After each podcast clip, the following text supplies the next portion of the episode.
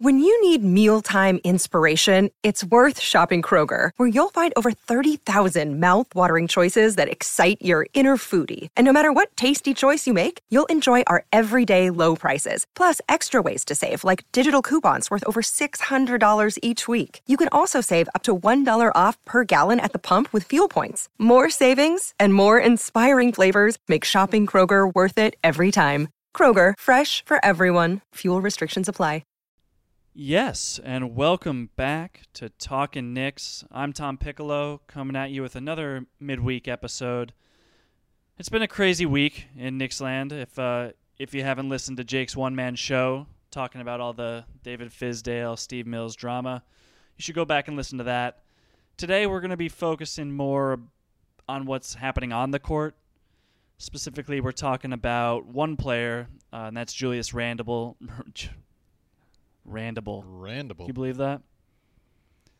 I'm actually gonna. Yeah, I do. I'd, I'd forget his name too, honestly. If I were, I'm trying to forget his name constantly. Arguably the most disappointing Knick so far, Julius Randle, uh, and that's actually saying a lot. So let's get into it. Let's talk Knicks.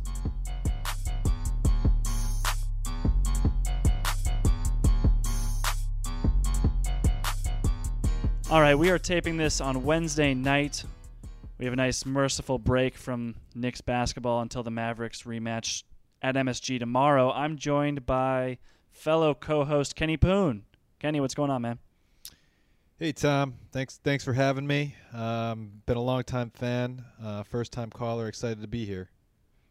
Yeah, clearly I was nervous to have you on, uh, botching Julius Randle's name, but uh, no, we we appreciate you uh, joining the midweek pod. We're trying to make this a thing, so um, we're still figuring out what it is. But uh, you know, last Figuring week out what we do here. just trying to figure it out. I mean, last week Jake and I dove into a bunch of lineup data, and that feels like a million years ago, just because of all the stuff that's happened. And you know, I don't want to get too too far into that, but I will say one of the reasons for the Knicks disappointing so much uh, to start this season has been Julius Randle. You know, like he was the the major free agent signing. He was the only guy that the Knicks committed multiple years to. And I mean, we there was a lot of speculation this offseason. We we didn't watch a ton of Pelicans games last year, like we'll be honest. So we were going a lot on you know what media were saying, but also just straight up box score stats, you know, just we, we Kenny, we saw he was putting up 21 points per game, 9 rebounds, 3 assists. He was doing it on efficient shooting from the field. And we were like, "Hey, like he was 24 years old. He could still be getting better." And and that isn't what we've seen so far. Yeah, I mean, it's tough though, right? Because like this is a whole new team, it's a whole new situation. But like you said, we didn't watch a ton of him last year, and those numbers are good. And like those numbers are just so much better than they are this year. He was so much more efficient. He shot the ball a lot better from inside the arc and outside the arc. Uh, he was just generally a much better player last year. So it's hard to tell whether that was the real him or whether this is the real him. And I think that's what we're we're here to talk about. Yeah, and there's a lot of different factors that go into it. I mean, we, we've discussed how when he was on the Pelicans, he was surrounded by more talent, no no doubt about it. He had a point guard in Jrue Holiday, who's an all-star caliber point guard and, and can set up teammates for success, and and that's not really something he's had here in New York. But just uh, in the first 11 games, we've watched a lot of Julius Randle. We've watched a lot of him being the the primary option and the initial offense creator, and it has been just ugly. It, it's been ugly to watch, and it, it doesn't give you a great deal of hope in terms of like the style that he plays with, right? Like you're not like, oh, if he just makes a few more of those shots, or it it seems like even what we've seen at the best level, the best version of what we've seen, is still not great for the Knicks offense and like for developing Knicks young players. Do you agree with that? Yeah, and it's just been like you said, it's, it's concerning just to see the way that he plays. And part of me wonders how much of that is him trying to live up to con- the contract. Because like when I watch him, I see just a guy who's out there trying to, you know, prove he is a number one option.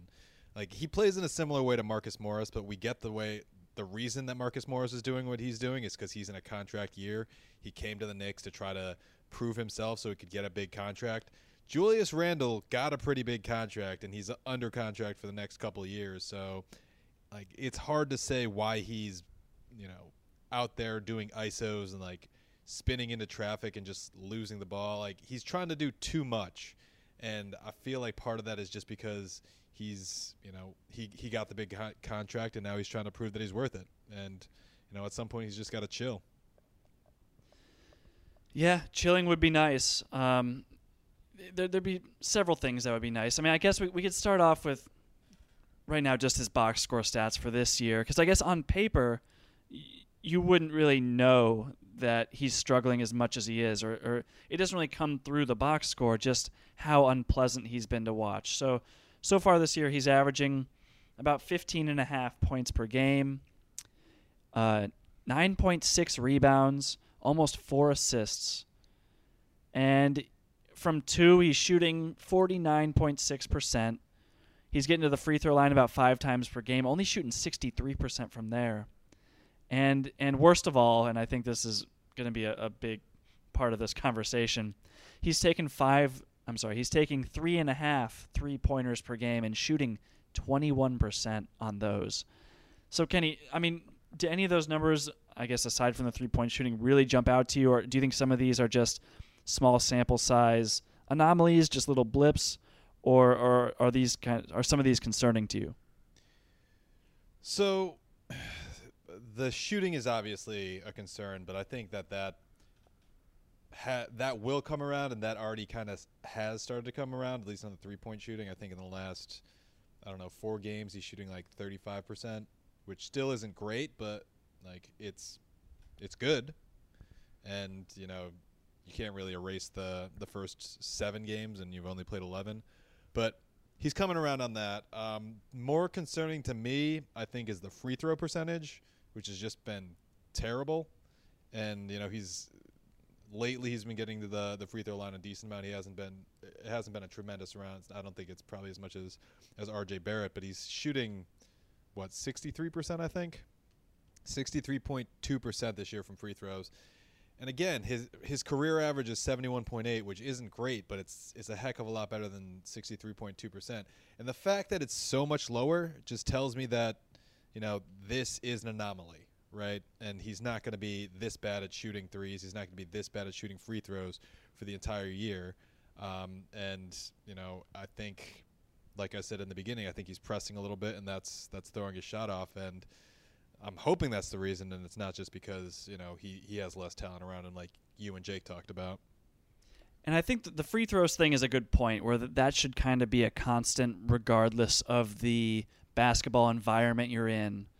Like that that shouldn't fluctuate so much. The three point shooting, like there there could be an argument where it's like Julius Randle's just getting tougher looks. That's not the case. Like teams aren't guarding him beyond the arc very much. He is taking some some difficult shots where he's kind of being a hero and, and going off the dribble, and he's taking some step back threes that have barely drawn iron. So there's no doubt that like his increased offensive burden has led to him taking more difficult three pointers.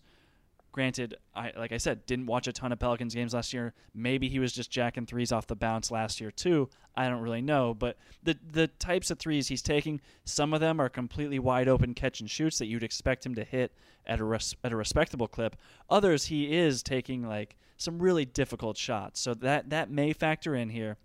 And then Kenny, the other thing I was thinking that I didn't even mention in his box score stats, he's averaging almost four turnovers a game more turnovers than assists per game. Um, like that's definitely so. That's the first time in his career that he's done that, and I, wonder if that's an anomaly or if that's more the product of things like the surrounding talent, the offensive system that that Fizdale has been kind of criticized for all season. Um, I don't know. Like the turnovers have probably been the most maddening part of his game. Would you agree? Yeah, and I don't even know if the turnovers tell the full story because just looking at the Dallas game, he had four turnovers, but watching that game, I could have sworn he had at least 15. Just he, every single time he put the ball on the floor, his his dribble was so loose and like he would lose control of the ball. And I guess enough of those time it either went to a teammate or he, you know, came up with it in the end. But watching that game, it, it looked bad, and that is something that I'm more concerned is an actual, you know, product of the way that he's playing and the way that he's being asked to play more than it is an anomaly. Like like I said, I think the shooting numbers will come will come back, but just because he's being more high usage and he's being and you know like I like you said, we don't know what he he looked like on the Pelicans a lot, but he's doing a lot of ISO from the top of the key, a lot of just ball handling generally, and he doesn't have a great handle. Um, so to the extent that they're going to keep asking him to do that, I think that the the turnover numbers will sustain. And it's funny because this is just a prime example of just the eye test not really corroborating what the numbers are saying. I mean, the Knicks offense has been terrible when he's been on the court, so I guess that has been consistent with the eye test.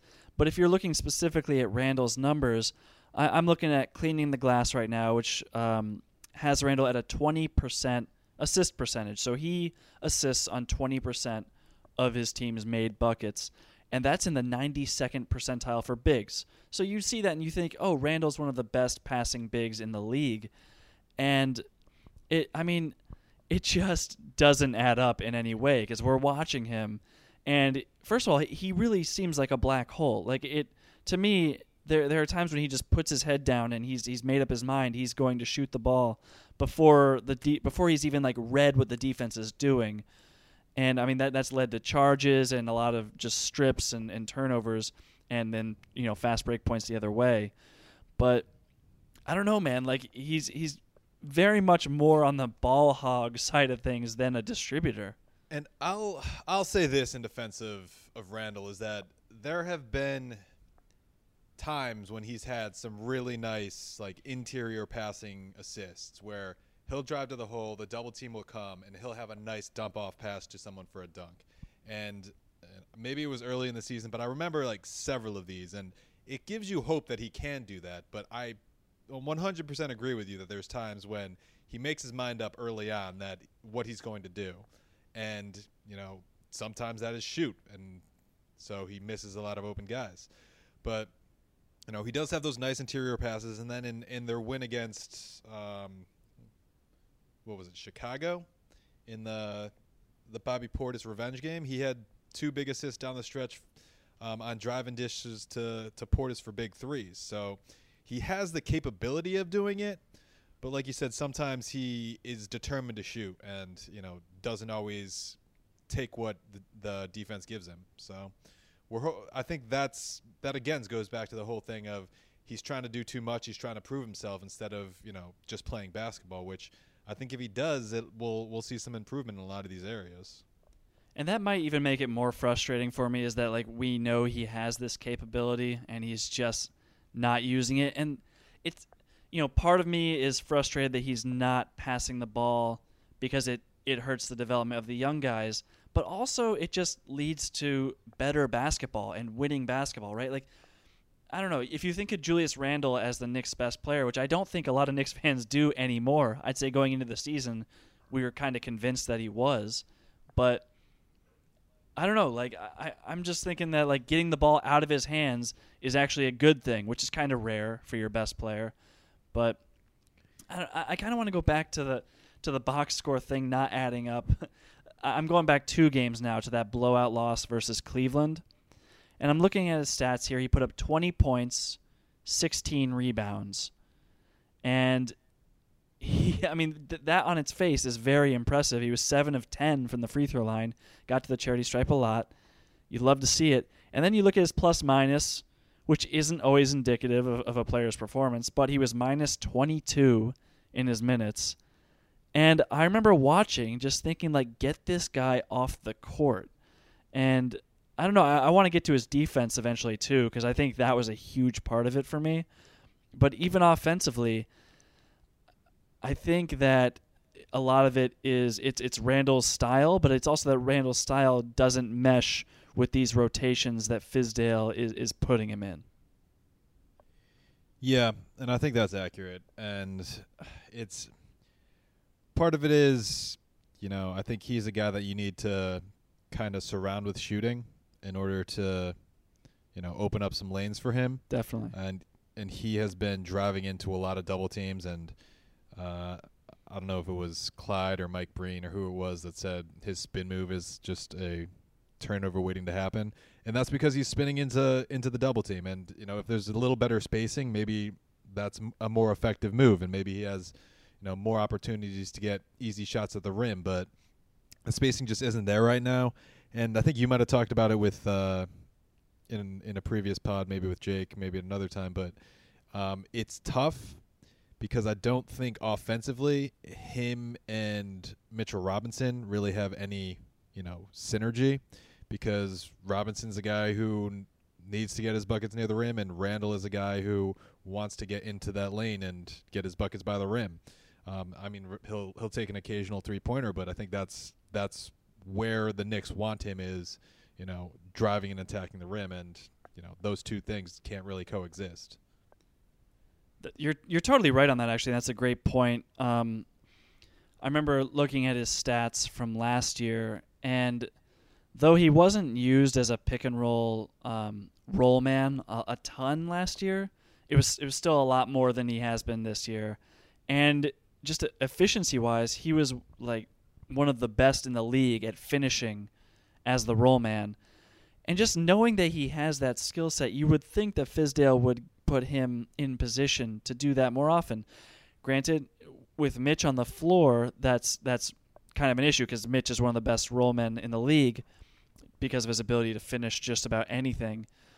But Mitch hasn't played that much this year. He's had his injury, he had his concussions. Like, um, there, there's really no excuse for Randle not being used more as a roll man in a more spaced floor situation because no matter what, without Mitch on the floor, you're not getting a real defensive center. I guess Taj Gibson is is your second best option there and Taj Gibson's also by far our best screen setter. But that kind of kind of leads me to to my other qualm with Randle, and that's the dude doesn't set screens. Like he's he's slipping every every screen just like in a rush to get the ball before he hits anybody, and I'm like, man. Like we all saw that photo of him with the chains over his his neck doing pull-ups and he just looked ripped up. It's like you should hit somebody. Like you hmm. should re- you should hurt somebody, not on purpose, just like from your physical presence. And the guy just like I don't want to call him soft because I, I don't believe that, but it's like he he sets soft screens. I can say that pretty objectively. Yeah, and everything that you're saying and everything that we've been saying generally for me comes back to, you know, it's a little of him pressing. You know, it's just him jumping a little too early off of the screen to try to to try to roll to the basket. It's him just putting a little too much, you know, emphasis on trying to get to the rim and just trying to do a little too much. And I think he just needs to slow things down on everything, and including you know setting screens. And it's funny because the one place where that kind of extra energy might be good, we haven't seen it there, and that's on defense. And I think you you had a a tweet about his help defense on one play, and you know it's just it hasn't been there generally, and that seems where that seems to be the place where that extra energy would pay off. Yeah, I mean, just with, with Mitch having been out as much as he has, and with kind of the other big men options, like we, we do like Taj Gibson, but he's getting older now.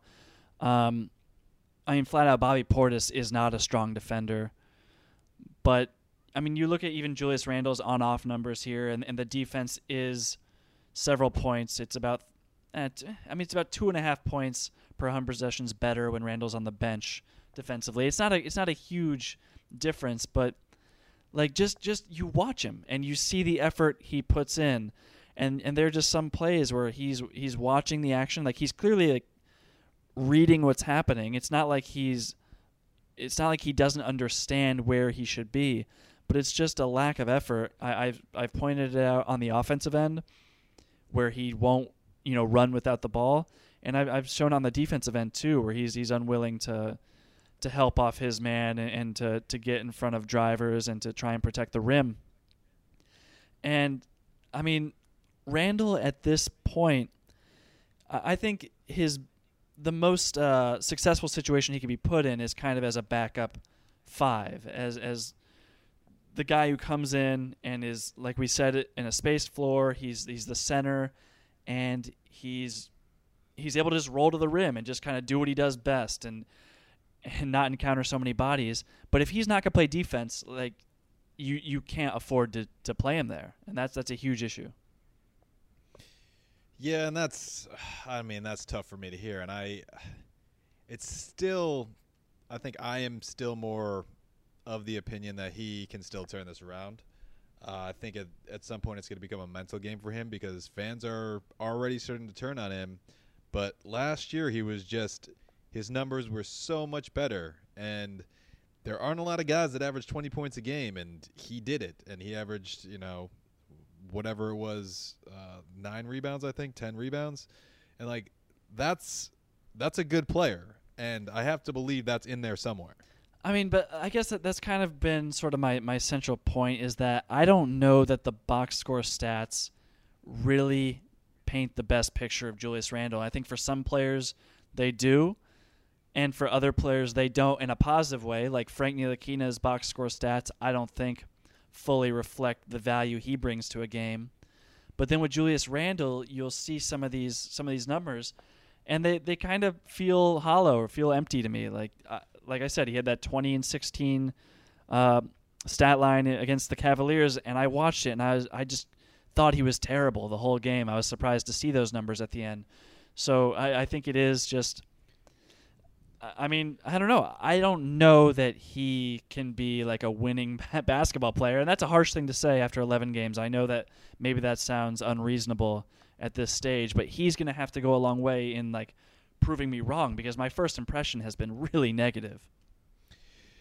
But the thing for me is that it's it's the percentages, right? Because we can say that he looks terrible. He's still getting buckets. He's still scoring points, and we can say that you know it does it looks bad, but Hey all, BBD here. Uh, Kenny's audio got kind of messed up, recording stopped, batteries, issues, all that. So, uh, yeah, you don't get to hear the rest of that thought. Anyway, let's get back on with the show. Yeah, I, I think you're right to point out. Well, first of all, that last year he was actually an even higher usage player than he's been this year. So, I mean, he was absolutely a focal point of that offense last season. Um, like we did mention, there were there were just higher quality players around him, and, and, a, and a point guard who is particularly adept at setting up his teammates. But I don't know. I was looking through kind of how Randle's been generating his offense this year versus last year, and it's not. There aren't like a bunch of crazy differences. I kind of thought there would be uh, uh, larger disparities, but um, so for example, last year Julius Randle took about about 18% of his shots in transition, and and uh, this year it's been closer to 15. So it's like a similar amount, and he's actually been a lot more efficient in transition this year. So that's that's really encouraging. Um, the biggest dip that I've seen with him is in isolation. So he's actually taking a higher percentage of his shots in isolation, which isn't surprising given his his, his offensive role and the kind of the talent around him. But the dip has been in efficiency. So last year he was a very good isolation scorer in, a, in almost the 70th percentile um, of uh, of players in ISO. This year he's in about the ninth percentile. He just he can't seem to finish in isolation, and I wonder if that's because defenses are more able to load up on him. It, it's partly that spacing issue, and and we haven't even really talked so much about the, the fit but we t- we mentioned Mitchell Robinson and Randle, but I think the the bigger pairing that that Knicks fans are are kind of it's driving them crazy is is Marcus Morris and Julius Randle. Like, there's probably no world where those two should be on the floor at the same time, let alone like the two highest usage players in the same starting lineup.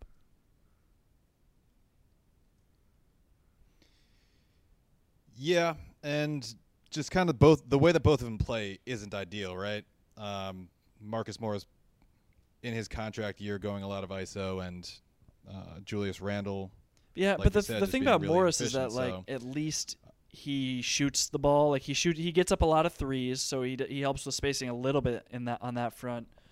And I mean, honestly, Marcus Morris has not gotten to the rim at all this year, and I'm not saying that as a positive thing. It's just I'm just pointing it out. Like I don't know, Morris and Randle don't really um, occupy the same parts of the court so much, but I agree that their like style of play in that they they aren't always looking to make the right pass, or they're when they do, it's like a little slow. Um, I, I agree that that that part of their game isn't a great fit. Yeah, and it kind of brings us a little bit back full circle to last year when, in one of our complaints in the preseason about the the way that the team played offense last year, is was a lot, lot, lot of ISO. You know, a lot of people looking for their own shot and not looking to set up teammates. And we saw that you know that didn't always end up benefiting people, particularly young players who, you know, were not ISO players. I'm I'm thinking about Frank mostly um, it makes them, you know, completely disappear from the offense. Yeah, I, I guess like I, I agree with, with some of your points. That like first of all, I don't expect that he'll be shooting 21% from 3 on the year. I don't think that's really in the in the cards. I don't think he'll be shooting 63% from the free throw line. That's substantially worse than any year he's had. So, I mean like those two things will tick back up. And it's just, I wonder by the time they do stabilize, whether we will look at Randle as as a positive player, or if you know, if no matter how I don't want to say no matter how well he shoots, but like even if those numbers do tick up to like his career averages, is that is that a, a valuable player? Um, I mean, I'm I'm optimistic, and I I think a lot of it depends on, you know, if how his style of play changes to match his teammates. If we see someone who is a more willing passer, and like he has shown at times, where when he's not making the decisions to to shoot on the drive, if we see a little bit more of that, I think he's he's a valuable player. And I think if we see some effort on defense, he's a valuable player. If we see him setting screens, he's a more valuable player. And we we've seen that he's capable of doing all of these things. So it's just a matter of again, I think he just needs to chill. He needs to stop, you know, forcing things and trying to trying to earn all of his contracts and or his entire contract in one game and you know, just trying to he just needs to get out there and play basketball.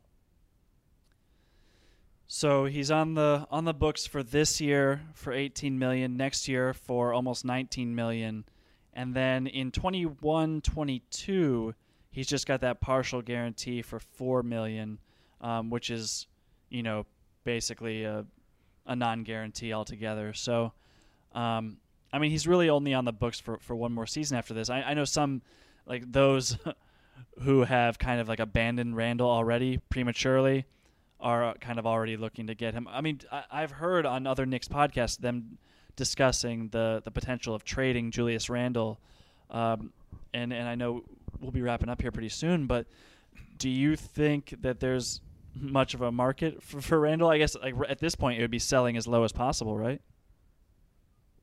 What I mean, I am on record as being the guy who wants to trade anyone if you can get anything for them. Um, I at this point, would you have to attach something to Randle to get rid of him? Because that's the opposite of the plan. And for what it's worth, I hate to break everyone's hearts, but we're not going to be good next year either. So, like, what are we trying to avoid? Are we trying to, like, last year we kind of gave up, or we could have potentially gotten more if we didn't attach the Tim Hardaway Jr. and the Courtney Lee contracts when we traded Porzingis are we trying to dump his salary and get something new? Because there's not much in the free agency class either. So like I again, I think that we're firmly with Randle, and I am more optimistic about Randle than most. Um, although to this point it has been ugly, I think you know he is a better player than he's shown.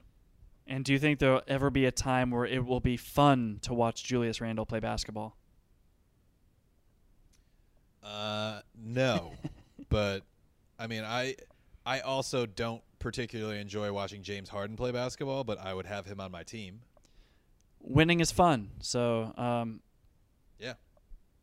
I don't know. What's your like ideal scenario? Like Julius Randle is the ex best player on your team on like a good, solid playoff team. What What do you think? Uh, I think he peaks out at like the third best player potentially on a solid team, like depending on how good the other players are. But like, I don't see him as a, a number one or two option. Again, we we didn't watch a lot of Pelicans games last year, so it's hard to kind of put him in that box. But Yep, it's your boy BBD again. Same issue happened again. Um, yeah, so you don't get to hear the rest of this thought. Thanks for cooperating. Back to the show. Well, uh, I'll I'll join you in your optimism on a, on a conditional. That's if Randle starts hitting people on screens, if he starts looking to make the pass instead of like making up his mind to shoot on some of these plays.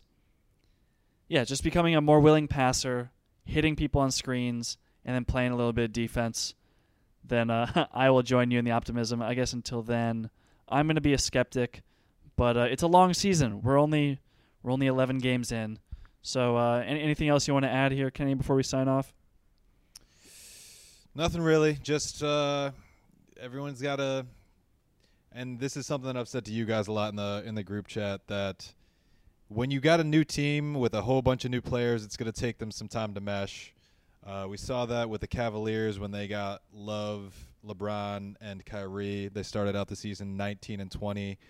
We saw that with Miami. Uh, I think they started out the season like around 500 for the first 20 games. Maybe it was nine and eight to start the season and those teams were just a lot better than we are. So, like the fact that they started out 500, it makes sense that we're fa- starting out like a little worse than what we expected on the 30 win team.